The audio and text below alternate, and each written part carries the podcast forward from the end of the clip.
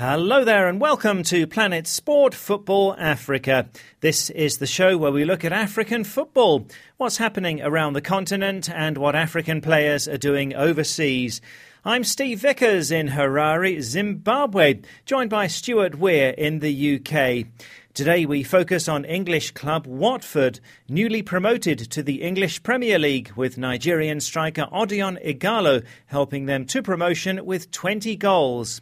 It's one of the best seasons of my career, so I'm going to celebrate as much as I can then. We also hear what the fans think about Ighalo. He's just a natural goal scorer, goals winning games, and he's done that. Plus we find out what promotion means to the club in monetary terms. And a look at the Emmanuel Adebayor saga, with out-of-form Adebayor revealing the personal and family issues that he's been struggling with.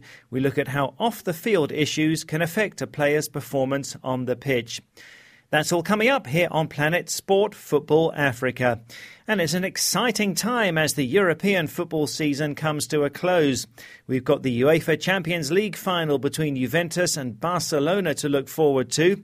The conclusion of the Spanish La Liga, with Barcelona holding the advantage over Real Madrid, plus a gripping relegation battle in the English Premier League. Burnley and Queen's Park Rangers are down already, and Hull are third from bottom now, so their contingent of Africans, including Dam and Doi of Senegal, are in the hot seat. On the other hand, Bournemouth and Watford have won promotion to the English Premier League, taking first and second place in the Championship. The playoffs are ongoing for the third promotion place. Shortly we'll hear from Watford star striker Odion Ighalo. But first, Planet Sport Football Africa's Tom Ellis was at Watford's final home game of the season. I'm at Vicarage Road, home of Watford FC, 20,000-seater stadium in Hertfordshire, north of London. This is where the Hornets will play their home games in the Premier League in the 2015-2016 season. It will be the third time the club has been in the Premier League, the first two times going up in the playoffs. I'm stood in the Graham Taylor stand, opposite the Elton John stand. The relationship between the famous musician and the former England manager saw the club experience its most successful periods. During Graham Taylor's first spell at the club, Watford rose from the old 4th Division to the 1st Division and finished second in the 1st Division in the 1982-83 season. They then experienced a decade of decline before Taylor returned as full-time manager, leading them to successive promotions from the renamed 2nd Division up into the Premier League for the first time in 1999-2000. The Golden Boys once again went into the Premier League in the 2006 and 2007 season under Aidy Boothroyd. And now Watford will compete in the Premier League once again for the first time in 8 years under Slavisa Jukanovic.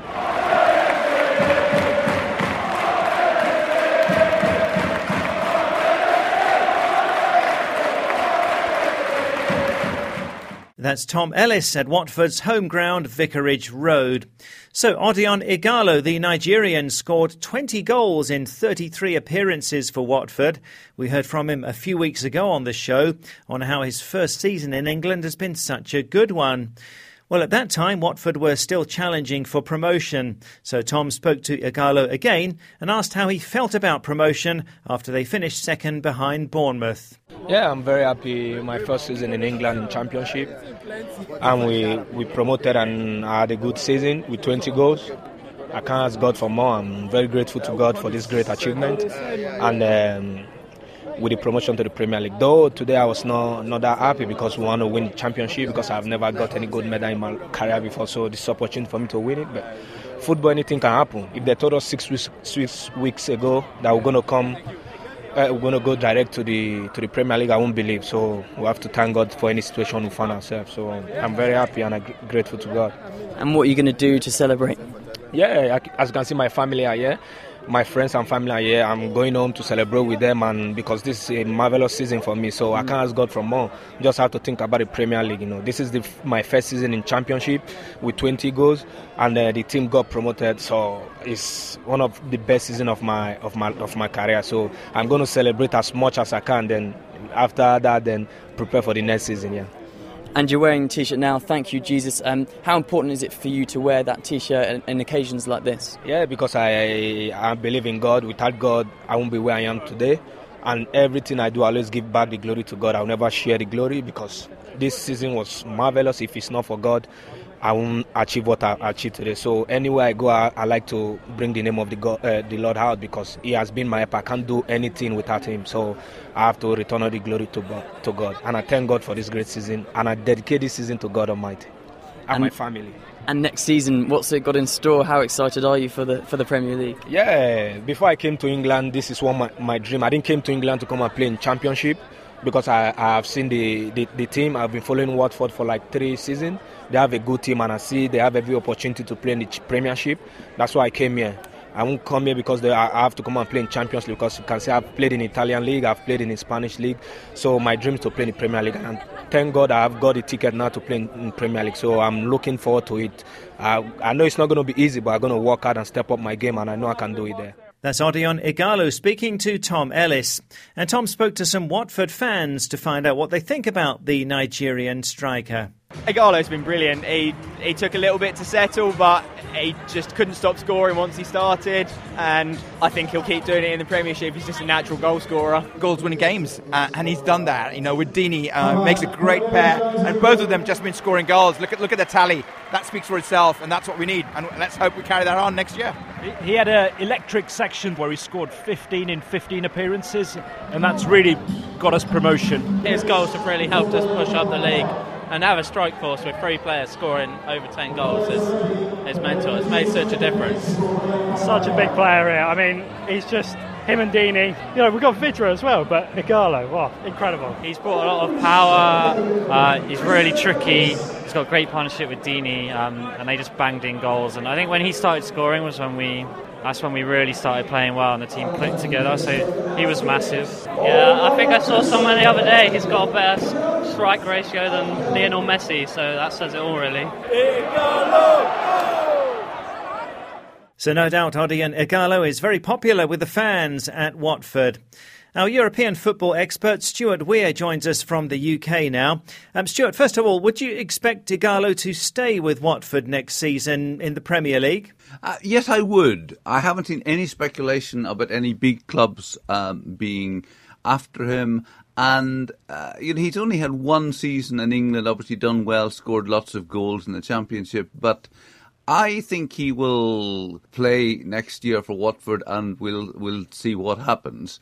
You know, sadly, the situation with the promoted clubs to the Premiership, they instantly become the favourites for relegation just because the gap is so big. And, you know, while there's a lot of money available, you know, a lot of it coming from this massive TV contract, which is about $5 billion over 3 years. And, you know, that is divided up among the clubs who all get a decent payment out of that. And then there is $1.5 million for every place higher you finish in the league. So and every time you move up a place in the league for the end of the season, you know, there's more money. And then, of course, every time the team is shown on live television, there's another $1 million goes into the coffers. But one of the problems that Watford have is that their ground only holds 17,000 spectators. Now, Manchester United holds 75,000.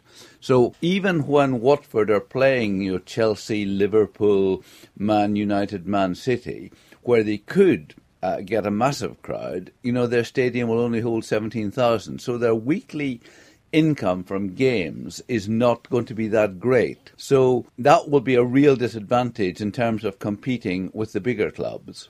Experience has shown that the Watford squad at the moment will not be good enough to survive in the Premier League, so they'll have to bring in some new players. And of course, that is very expensive, tying them on Premier League contracts. At the same time, some players will look at Watford and say, I don't think they're going to survive, so I really don't want to go to Watford just for 1 year and then be back down in the Championship. So I think it'll be quite a struggle. And again, you know, scoring goals in the Championship is one thing. Scoring goals in the Premiership may be more of a challenge for him. But, you know, as they say, watch this space. Thanks, Stuart. Stay with us. Let's go to Facebook and WhatsApp now. Last week we asked, what do you think is the best way to run a football club in Africa? Is it best to have a rich single owner who might interfere too much on the technical side? Is it best to be run by a company or maybe by the police or the army? Well, Cherno Jalloh says, I guess the best way in Africa is to be run by a company. An example of such a club in the Gambia is Gamtel FC. Mohamed Kande says, I think in Africa and in the Gambia in particular, companies don't make success, but they join success as they will wait until they see the glory arise. Aliou Jami says, in Europe, the majority of the successful clubs are run by rich owners, so Africa must follow. And Suleiman Sonko says it would be better to be run by an individual rather than by a company. And Justice says companies or shareholders should take charge of clubs. But yes, companies are right to expect something in return. Thanks a lot for those comments. And this week, tell us what you think about the recent comments by Manchester City and Ivory Coast midfielder Yaya Toure. Toure's called for tougher sanctions for football fans who commit racist abuse, saying that such incidents can hurt and break players, having gone through racist abuse himself in Russia last year. So do you agree that there should be more than just fines for fans who commit racist abuse? Send us a WhatsApp to +44 79 55 232 780. That's +44 79 55 232 780. Or go to our Facebook page, Planet Sport Football Africa, and that's all one word. Also, you can now follow us on Twitter. The address is @PlanetSportFA. So keep in touch with news about the programme and African football news on Twitter @PlanetSportFA. Well, now let's take a look at the Emmanuel Adebayor saga, as the Togo legend recently went to his Facebook page to reveal the personal and family issues that he's been struggling with. The 31-year-old striker was granted personal leave by his English club Tottenham last December and has struggled this season. Well, the Facebook post revealed the financial burden of supporting his family, as well as ongoing conflicts, and how he feels betrayed by some family members. Now, we're not going into the details of that as such, but Stuart, we might think that players in Europe have an easy life, getting paid huge sums of money for playing football and training just a few hours a day. But it can be very challenging sometimes. I can understand Adebayor and his family and friends thinking, you know, he's playing in Europe, so he must be made of money. And here I am struggling, and I'll tap him up for a little bit. And of course, I'm sure players are generous, but, you know, where do you draw the line? You know, I've talked to Emmanuel Eboué about this, you know, who's currently playing in Turkey, the ex-Arsenal Ivorian. And, you know, he said to me, I want to be generous to my friends. But, you know, there's some people who only ever contact me when they want money. So, I mean, I actually have quite a bit of sympathy with Adebayor here. And, I mean, as you know, Steve, I have some contact with Togo. And, in fact, on a visit to Togo last year, I actually met Adebayor's brother, who was watching a game that I was watching. I think it's great for a player to have a lot of money, but then with money comes responsibility. And, you know, no matter how much you give, you could still give more. And I'm sure in some ways this is a distraction to doing his day job of playing football. But, you know, I have a lot of sympathy with him, really, because I think probably he might have done a lot better at Tottenham if he had the confidence of the current or previous managers. Well, thanks a lot, Stuart. And let's hope that Emmanuel Adebayor can get things sorted out and get back to top form on the football field. Well, before we go, do tell us this week on WhatsApp and on Facebook what you think about the recent comments by Manchester City and Ivory Coast midfielder Yaya Toure, who's called for tougher sanctions for football fans committing racist abuse, saying that such incidents can hurt and break players. So should there be stiffer punishment than just fines for fans who commit racist abuse? Do send us a WhatsApp to +44 79 55 232 780. That's +44 79 55 232 780. Or go to our Facebook page, Planet Sport Football Africa. Well, that's it for the show. From me, Steve Vickers in Zimbabwe, and from Stuart Weir in the UK. Thanks a lot for listening. Don't forget our Twitter handle at PlanetSportFA. You can find us online at planetsport.tv, and Planet Sport Football Africa is a Passion for Sport production.